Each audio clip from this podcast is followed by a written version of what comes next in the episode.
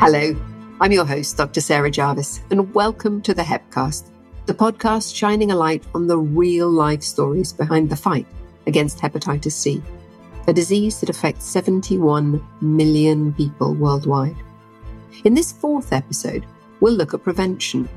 With no vaccine for hepatitis C, the focus is placed on reducing the risk of exposure to the virus.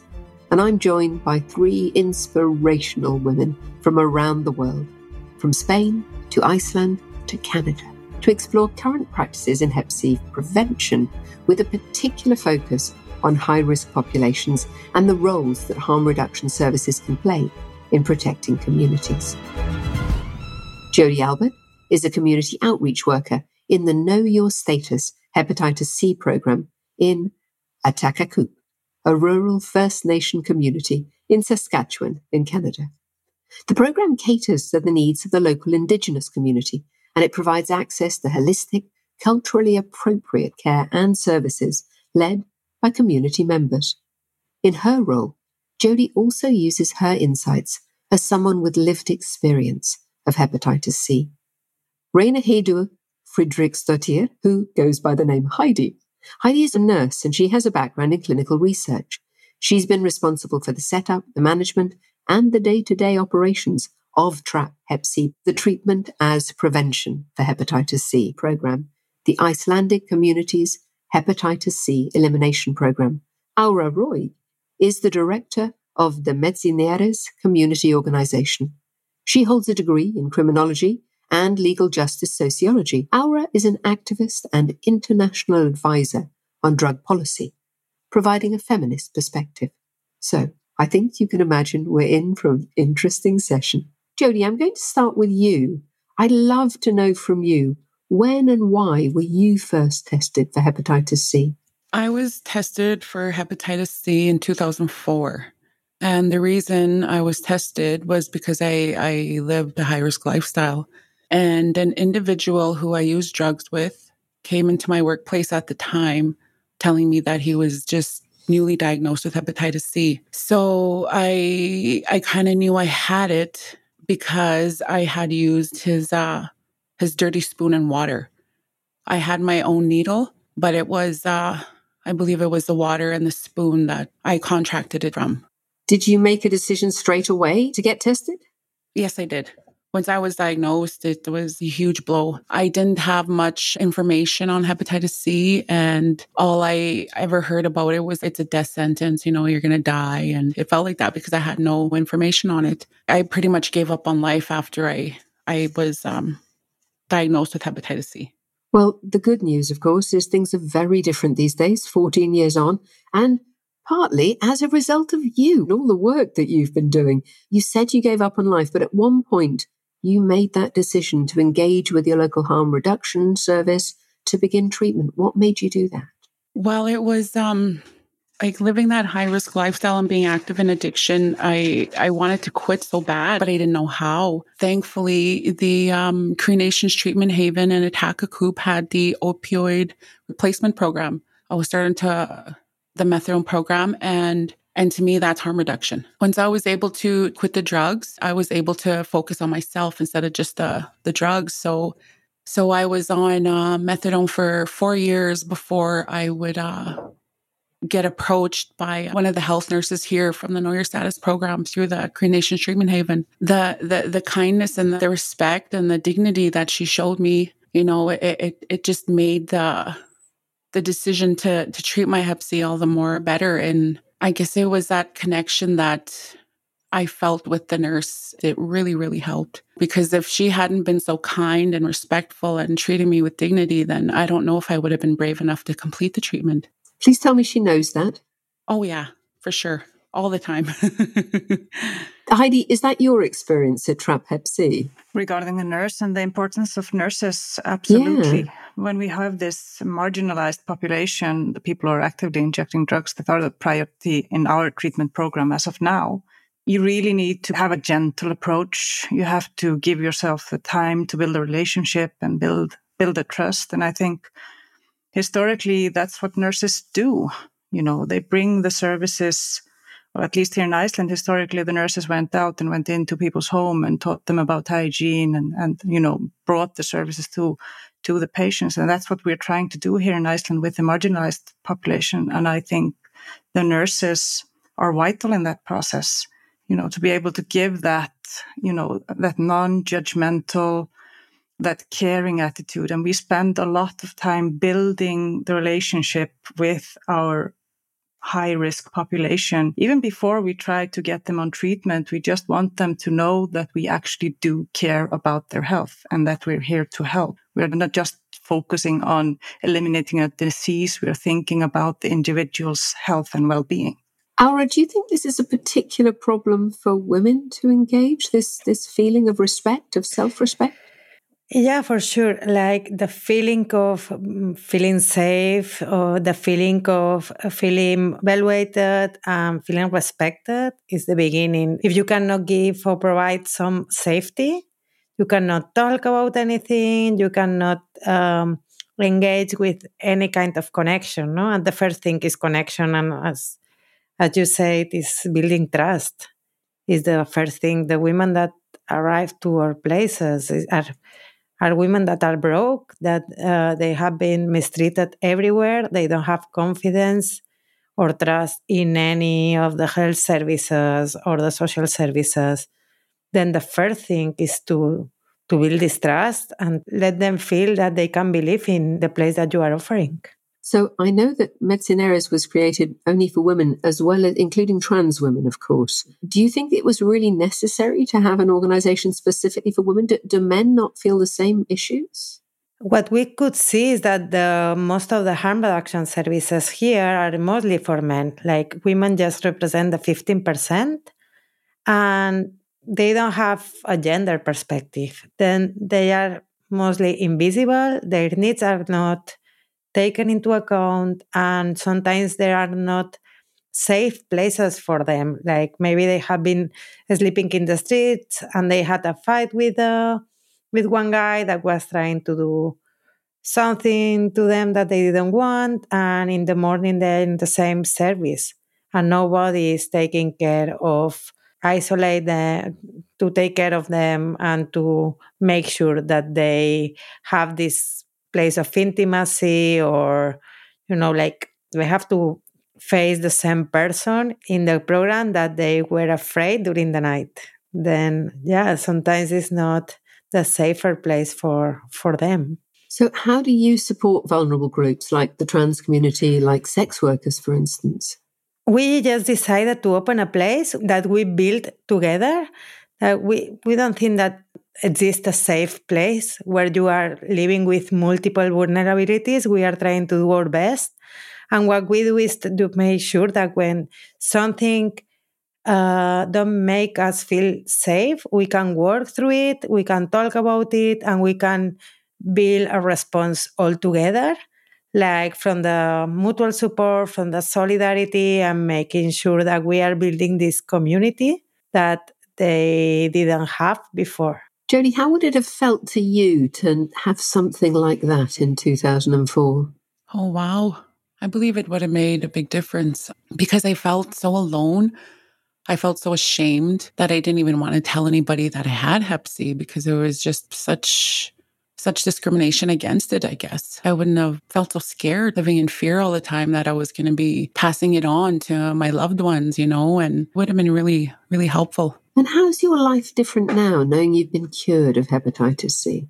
It has changed uh, tremendously. Um, you know, I, I don't feel so stuck. I don't feel so fearful and ashamed. You know, like the, the shame that comes with it. It's like I lived in in secrecy all the time. You know, it's like having um, a heavy weight, very, very heavy weight. And once I was cured, it was an incredible feeling. I had to process that because I lived with hepatitis C for, for 13, for, for 13 years. And I just got so used to it. That it was just like, it was so normal. But at the same time, it was so heavy, you know, and like my confidence is, is unreal you know, and I see the importance of, of education. I see the, the real importance of education and then having that lived experience i'm i'm able to have better insight with the, with the people that i work with and had compassion i guess it's just i don't know it just it's a it's an incredible feeling not to to be scared to leave my my toothbrush out, my um my tweezers, my nail clippers. For me, was like just incredible. For me, biggest surprise was when I saw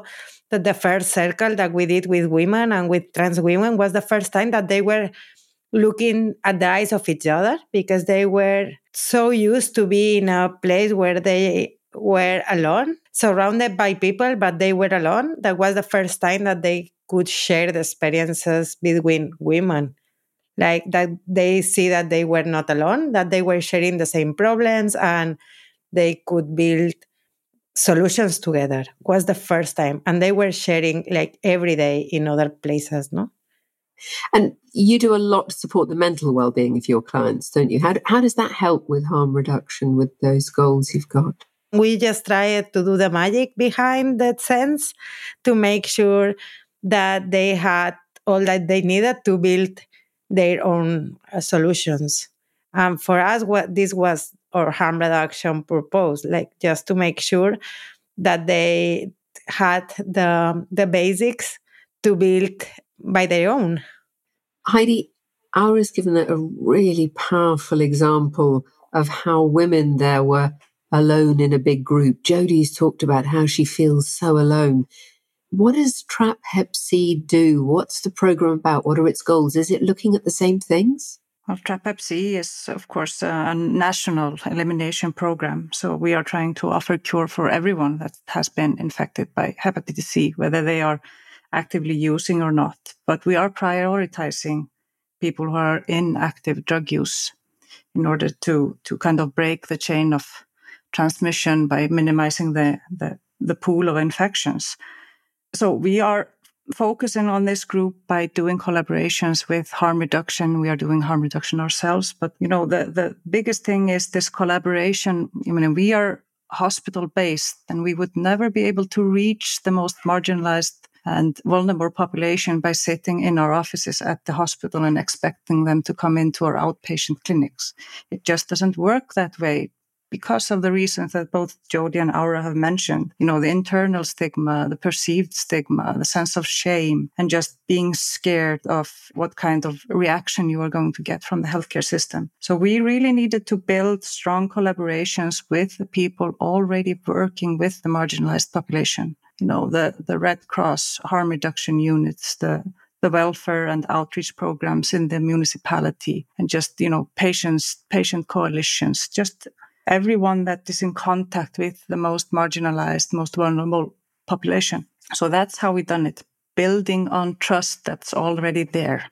You had a big mountain to climb in Iceland. There, there has been a real challenge, and particularly, I think a lot of people who use drugs, but they a lot of people inject drugs use stimulants as well. So 85% of our, population, well, over 90% have been infected by IV drug use, have a history of IV drug use. And about a third are currently active. They are actively injecting while they are getting treatment. And 85% use stimulants. Only 15% use opioids. So that means, you know, the, the opioid substitution treatment as harm reduction, of course, works for, for those who use opioids, but most of our patients are are, you know, in mixed use. They use both opioids and stimulants. Is there a particular challenge for harm reduction or indeed a particular potential for hepatitis C transmission in people who are using stimulants as opposed to opioids? Yes. Uh, of course, the transmission is, is primarily through sharing needles and cookers and waters and, you know, paraphernalia for using IV drugs. And when you're using stimulants, the injection pattern is much more frequent my patients who are using these types of drugs are injecting up to 10 to 12 times. So to be able to provide them with clean instruments in that volume is a big challenge for harm reduction. Of course, more injections, more potential for transmission. And you have to look at, you know, everything, the syringe, the needle, the water. Are they using spoons or disposable cookers? Are they, you know, using antiseptics to clean their skin? there are just so many possible ways of transmission that you have to think about. Jodie, you talked about the fact that you think you caught hepatitis C because you were using a shared spoon. Is there a, a major problem in your community? Who does it affect most? Well, it does affect our um, substance users. Um, our harm reduction program, we don't have a short supply of the paraphernalia that we we provide. I guess it's a stigma that is uh, pushing them from from re- receiving our services because not everybody is in agreement with the harm reduction services because we're only enabling them. We're accessing all these things for them to easily use their drugs. To some people, it's not a good thing. And our substance users feel it and they get treated that way. So I guess it's, it's the stigma that's really, um, affecting our, our users and uh, the transmission for HCV is, uh, is starting to pick up again. And do First Nations people have particular problems trying to access healthcare as well? Yes, we do. Well, it's it's the transportation issues as well. We have um, a transportation program out in the health center, but it's the people that don't have a phone to to call for a ride or they don't have social media to link to the transportation worker and the surrounding towns in Ahtahkakoop, um, um, a lot of our, our people have experienced racism re- re- from the healthcare providers. So it, um, they don't want to seek help from healthcare providers because of the experiences they they encountered. I guess it's it's and it's their historical trauma as well, you know, and it is just it's a challenge for for for most. Yes, of course. So as if the stigma of Hep C wasn't bad enough, you then add racism and historical trauma into the mix.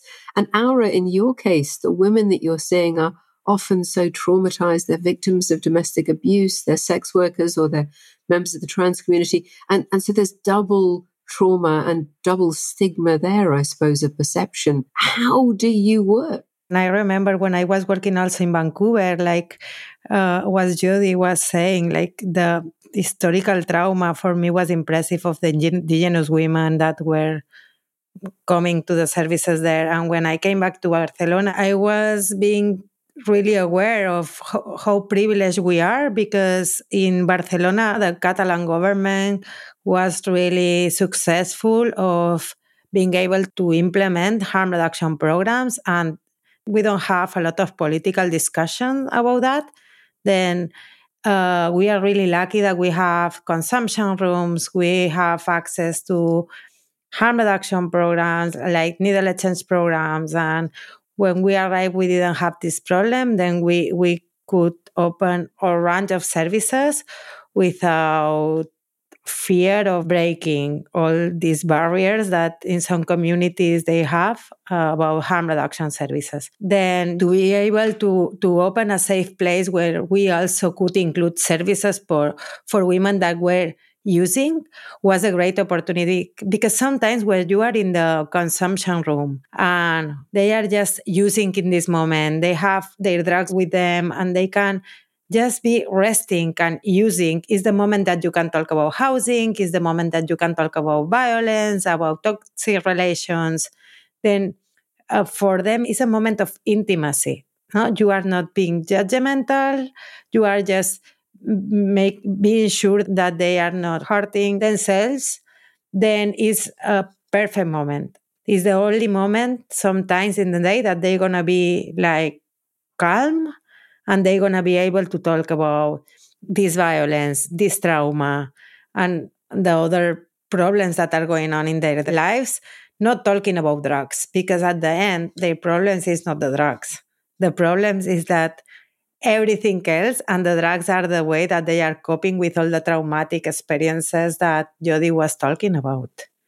That's really interesting because Jodie, you spoke about this idea that not everybody likes the work that you're doing because you're facilitating people using their drugs safely, but using their drugs. Aura, you're saying that actually the way out is to give them a way to use their drugs safely for us was the only way is, is how you take away the drugs in real. If you always are saying okay you cannot do this workshop because you are using drugs. You cannot go to a shelter because you are using drugs. You're never going to be able to begin to put things on on their place. Like you always gonna be like, okay, I cannot do that because I am using drugs.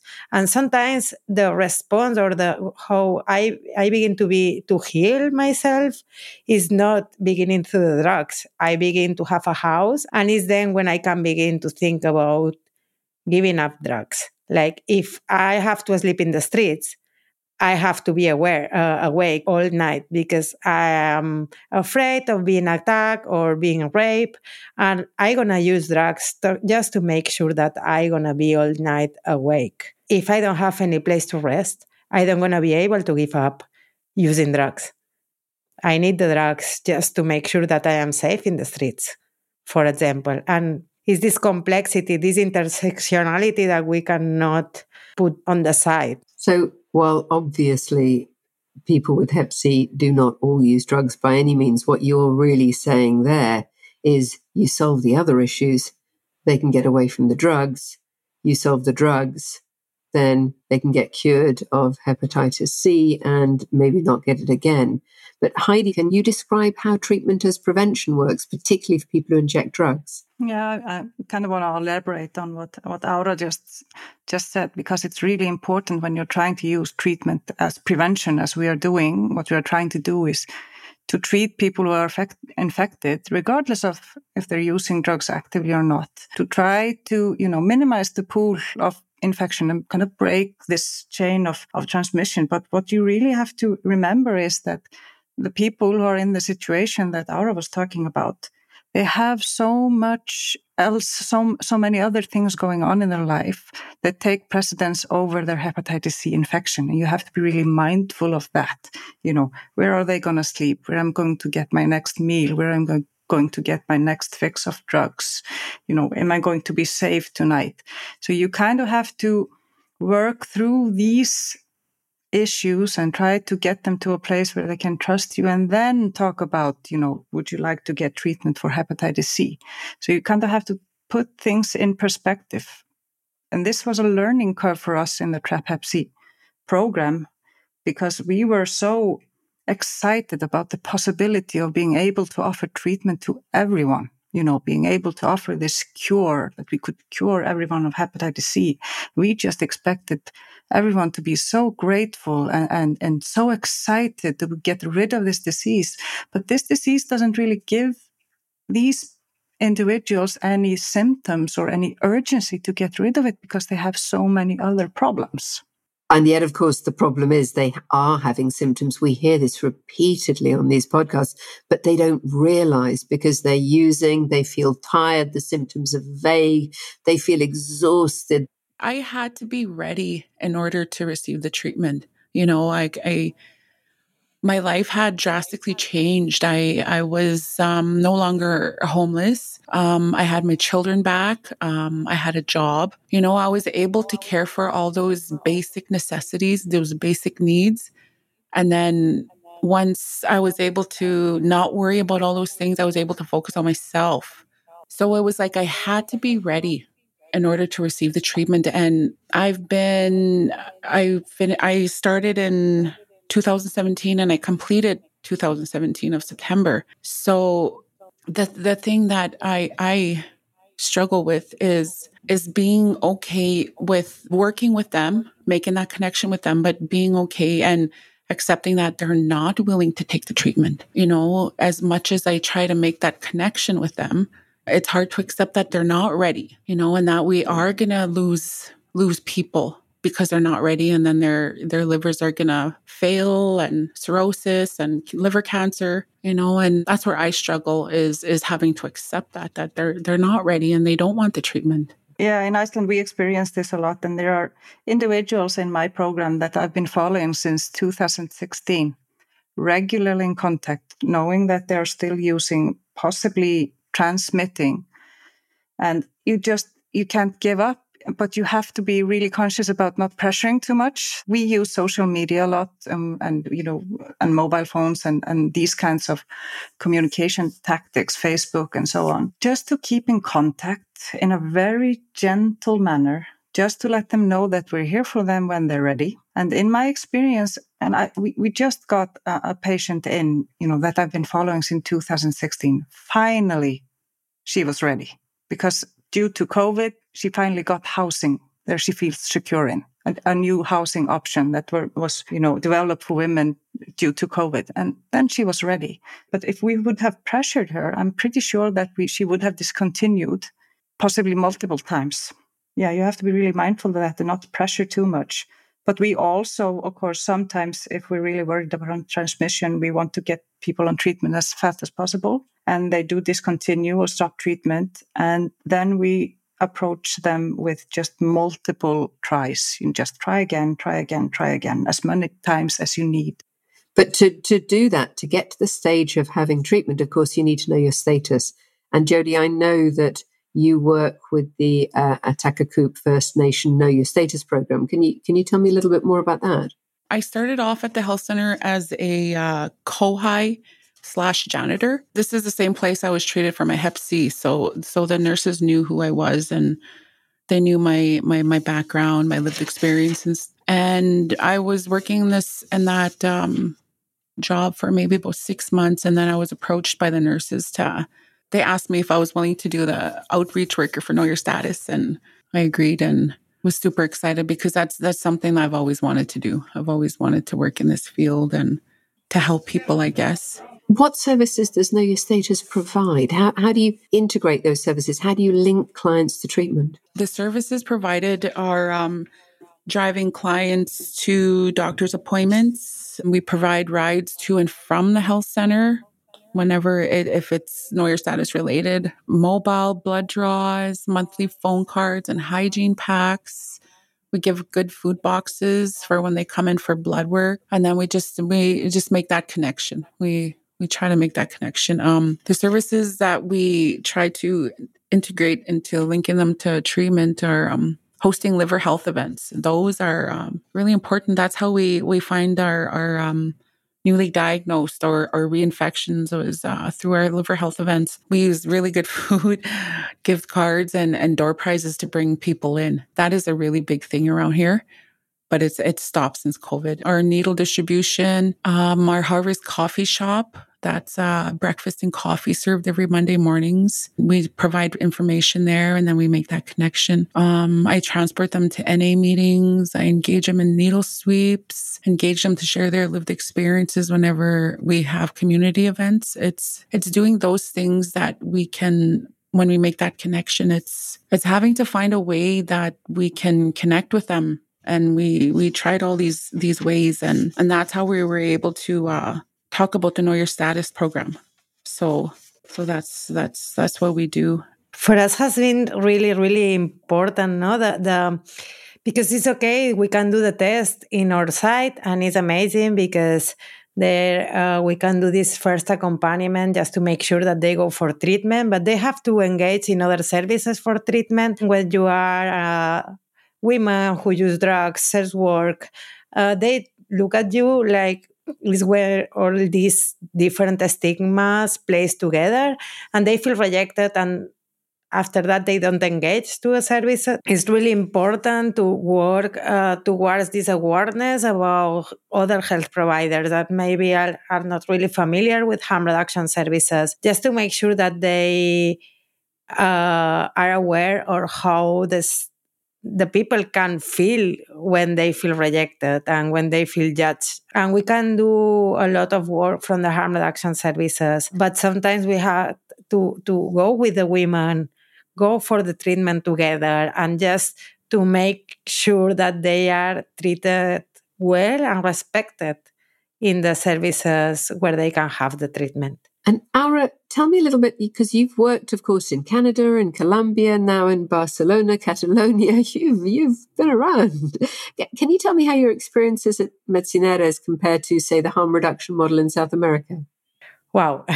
in South America, we didn't have anything for injection in the injector drug users. We opened the first uh, needle access program there, and we were the first one that were giving uh, some kind of access to harm reduction. Then or or a step was just to give clean needles uh, and paraphernalia. Then it was totally different the experience because we didn't talk too much about C. We were beginning to talk about don't destroy your veins, uh, make sure that you have clean needles, and of course we were talking about HIV and C but at the beginning we just make visible the program just to make possible to be able to speak with with the people that were using about services was just an amazing experience because they were not aware of anything like harm reduction exists before. Heidi we've had some extraordinary examples of, of problems but uh, despite all the challenges you faced um, the trap hep c program has made an extraordinary difference. What is the Hep C situation in Iceland now? How close are you to that WHO goal to eliminate Hep C as a major public health threat by 2030? Well, we've the WHO set forth those elimination goals about reducing incidence by 80% by 2030, but they also set forth to reach that that you needed to uh, diagnose 90% and treat 80% and we've reached those goals. The service coverage targets have been reached. So we have diagnosed more than 90% of our population and we have treated over 80%.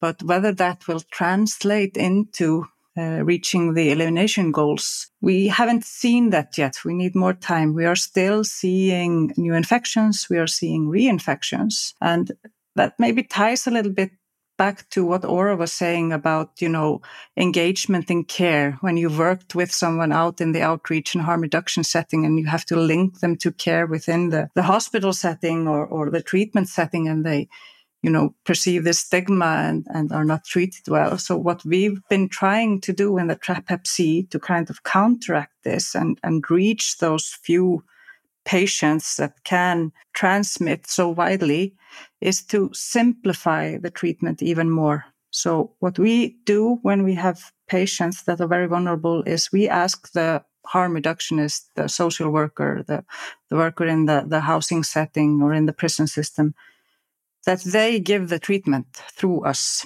So we kind of, you know, control it remotely. Some patients we never see. We work completely through the the, the workers that have built the trust. I think that's something that's really, really important that you are able to do it outside of the hospital setting and outside of the kind of the specialist setting. That, that's an extraordinary example of collaboration with other stakeholders and services. Do you think that's the secret of your success? Absolutely. I don't think we would have been able to reach as far into this population as we have without collaborating with those that are working the closest to the marginalized vulnerable population. I think it would have been impossible. And you really need to take out all unnecessary steps. We have completely changed the progression of the disease in Iceland. We are not seeing patients that have had active chronic hepatitis C for years and years and years. It's newly contracted. So we know it hasn't done a lot of damage to the liver. So we omit unnecessary blood draws and we omit the FibroScan and we omit, you know, unnecessary clinic visits. They don't necessarily have to see us. They just have to see someone they trust and take the medication and come in to confirm that they are cured. And we can do that through the, the, the workers in, in the field as well. Jodie, you were nodding away there.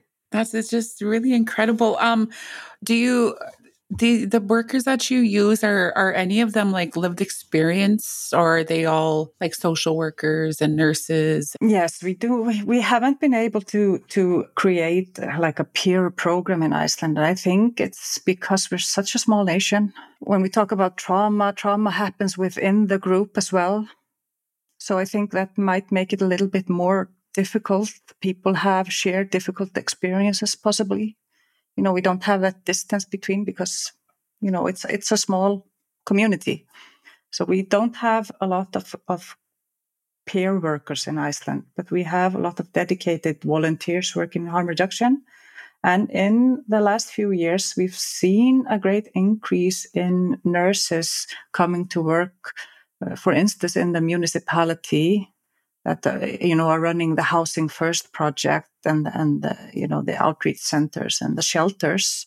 And that's made a huge difference to be able to have nurses that can do the blood draws that can explain the process that can explain the effects on on their health you know explain the medication what the treatment entails. And, you know, just to get over this, you know, feeling of having, having to control everything ourselves and, you know, not trusting our patients to take a month's worth of medication and trusting that they will take them because they will. They will take their medication. They care about their health. So when you kind of get over that, that you have to be in constant contact yourself and you go through people that they trust, the, the results are better. See, our, our liver health events, we put them through the the screening, the POC testing, and then the fibroscan and the blood work. So, and we, we lose a lot of people, hey, because they don't want to go through all these steps. Every extra step that you have to take, it just makes things more difficult. So, when you can ask the nurses to do the blood draw and just drop it off at the lab, that makes it much more easy. A world of difference, you know, just reflex and just this reflex testing makes a world of difference. Jodie, can you tell me what progress your country's made in achieving those WHO goals of eliminating Hep C as a major public health threat by 2030. We're trying our best. And um, before COVID hit, we had a, a, good team, and then there had to be layoffs. So we've we've had a uh, some reinfections and then new diagnoses. So so um, at the moment, COVID is is really stopping a lot of our uh, our services and. I can't say it's it's it's the result of these new diagnoses and reinfections, but it it sure um, plays a factor in in what we're limited to do. It's a challenge, isn't it? I mean, I think we've heard on the one hand, Heidi, you said you'd got someone you've been working with since 2016, and she finally took that step to get treatment because, because of COVID, she now had somewhere to live. So there are there are pros and cons. How has COVID affected your services? We've heard from you, Jodie, but what about you, Aura? For us has been like a challenge for sure, but in Metzineres we incremented our services because most of the services for people who use drugs uh, had more restrictions. They couldn't go to other services for food. But uh, on the other hand, for the first time, we had a shelter for people who use drugs that includes harm reduction services in the city. Then it was amazing because for people that didn't have a house for years, now they have a shelter, which has been amazing to improve their mental health, their physical health, their emotional health. And it has a, a, an incredible impact of the continuation of the treatment and to engaging with treatment. No? If you have a place to stay that also has nurses inside, is amazing because you can get treatment in the site then and it's easier to engage with other services also. And at the same time, I have to say that the Catalan government has been really invested on ending C. Then they have been supporting all the small services like us to be able to implement uh, harm reduction services during COVID what we saw is that has been like really difficult with the confinement for women, especially for sex workers or, women doing survival sex, that they have been not able to work. And people who was asking money in the streets they couldn't ask for money anymore because nobody was in the streets. At the same time the services that were not just focused on people who use drugs were serving a lot of new population. Like for food, for example, you began to have a lot of families that were not used to go to the social services asking for help, and now they are going there. Or a lot of people who couldn't pay their rents anymore, they have to go for housing. Then people who use drugs that are the most marginalized, they become to be the last in the line because they are the less stable, the more difficult to handle, and all the stigma that goes with that. No, then then in that sense has been more difficult for the population but for us as harm reductionists we had a chance to develop some services that we never imagined that could be possible Heidi, do you think that harm reduction services could support movement of hepatitis C care into the community more widely? Absolutely, I think so. Uh, you need to, of course, decentralize and and you know make it possible for for harm reduction to do both test and treat And I don't know what the regulations or, or, or you know, the stipulations are in, in each country. But uh, I think what we've done here should be possible everywhere else.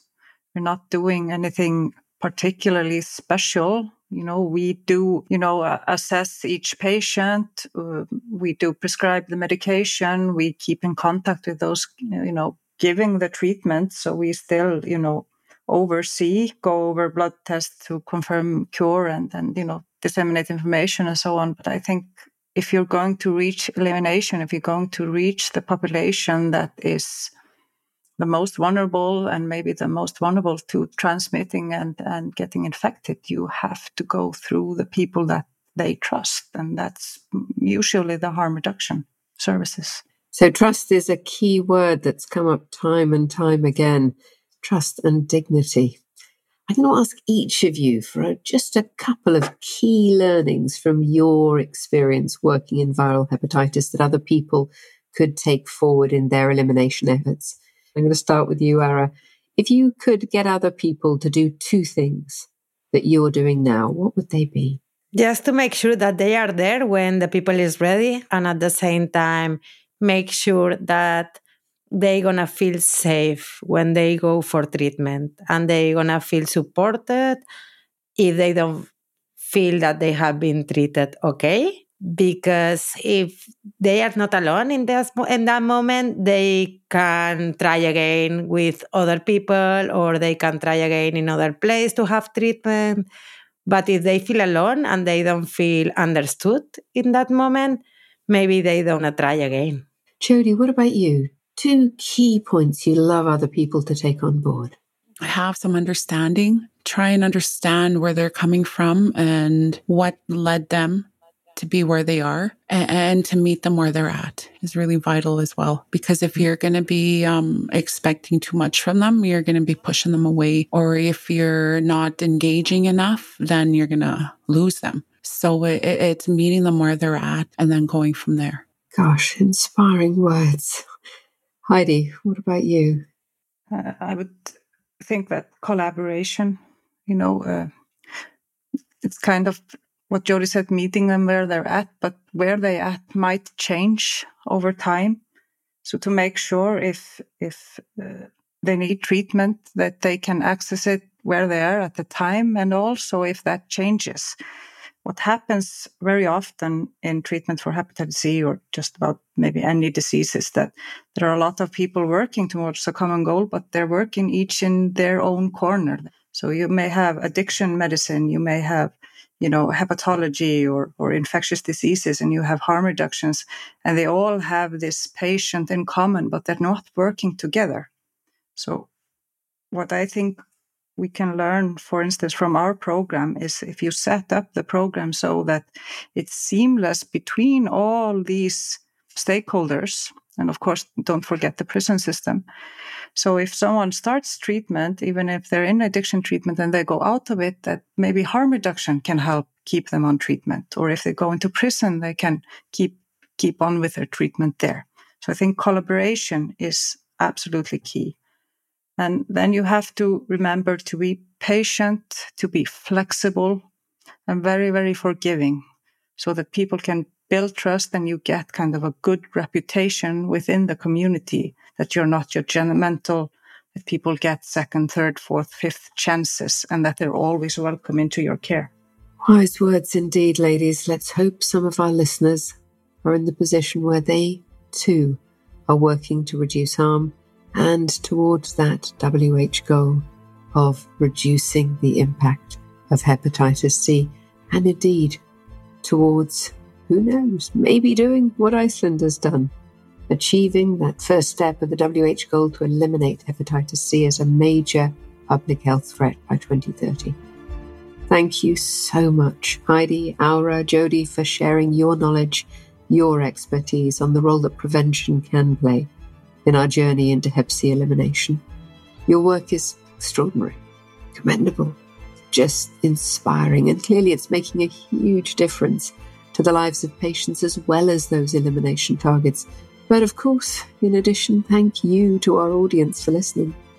Do tune in to our next episode as we continue to learn from those working on the front line of elimination efforts and gain insight into their oh so powerful stories and their contributions in the fight against hepatitis C. If you haven't already, search the Hepcast to subscribe. The Hepcast is a collaboration between the World Hepatitis Alliance and Gilead Sciences Europe Limited. The Hepcast is fully funded by Gilead Sciences Europe Limited.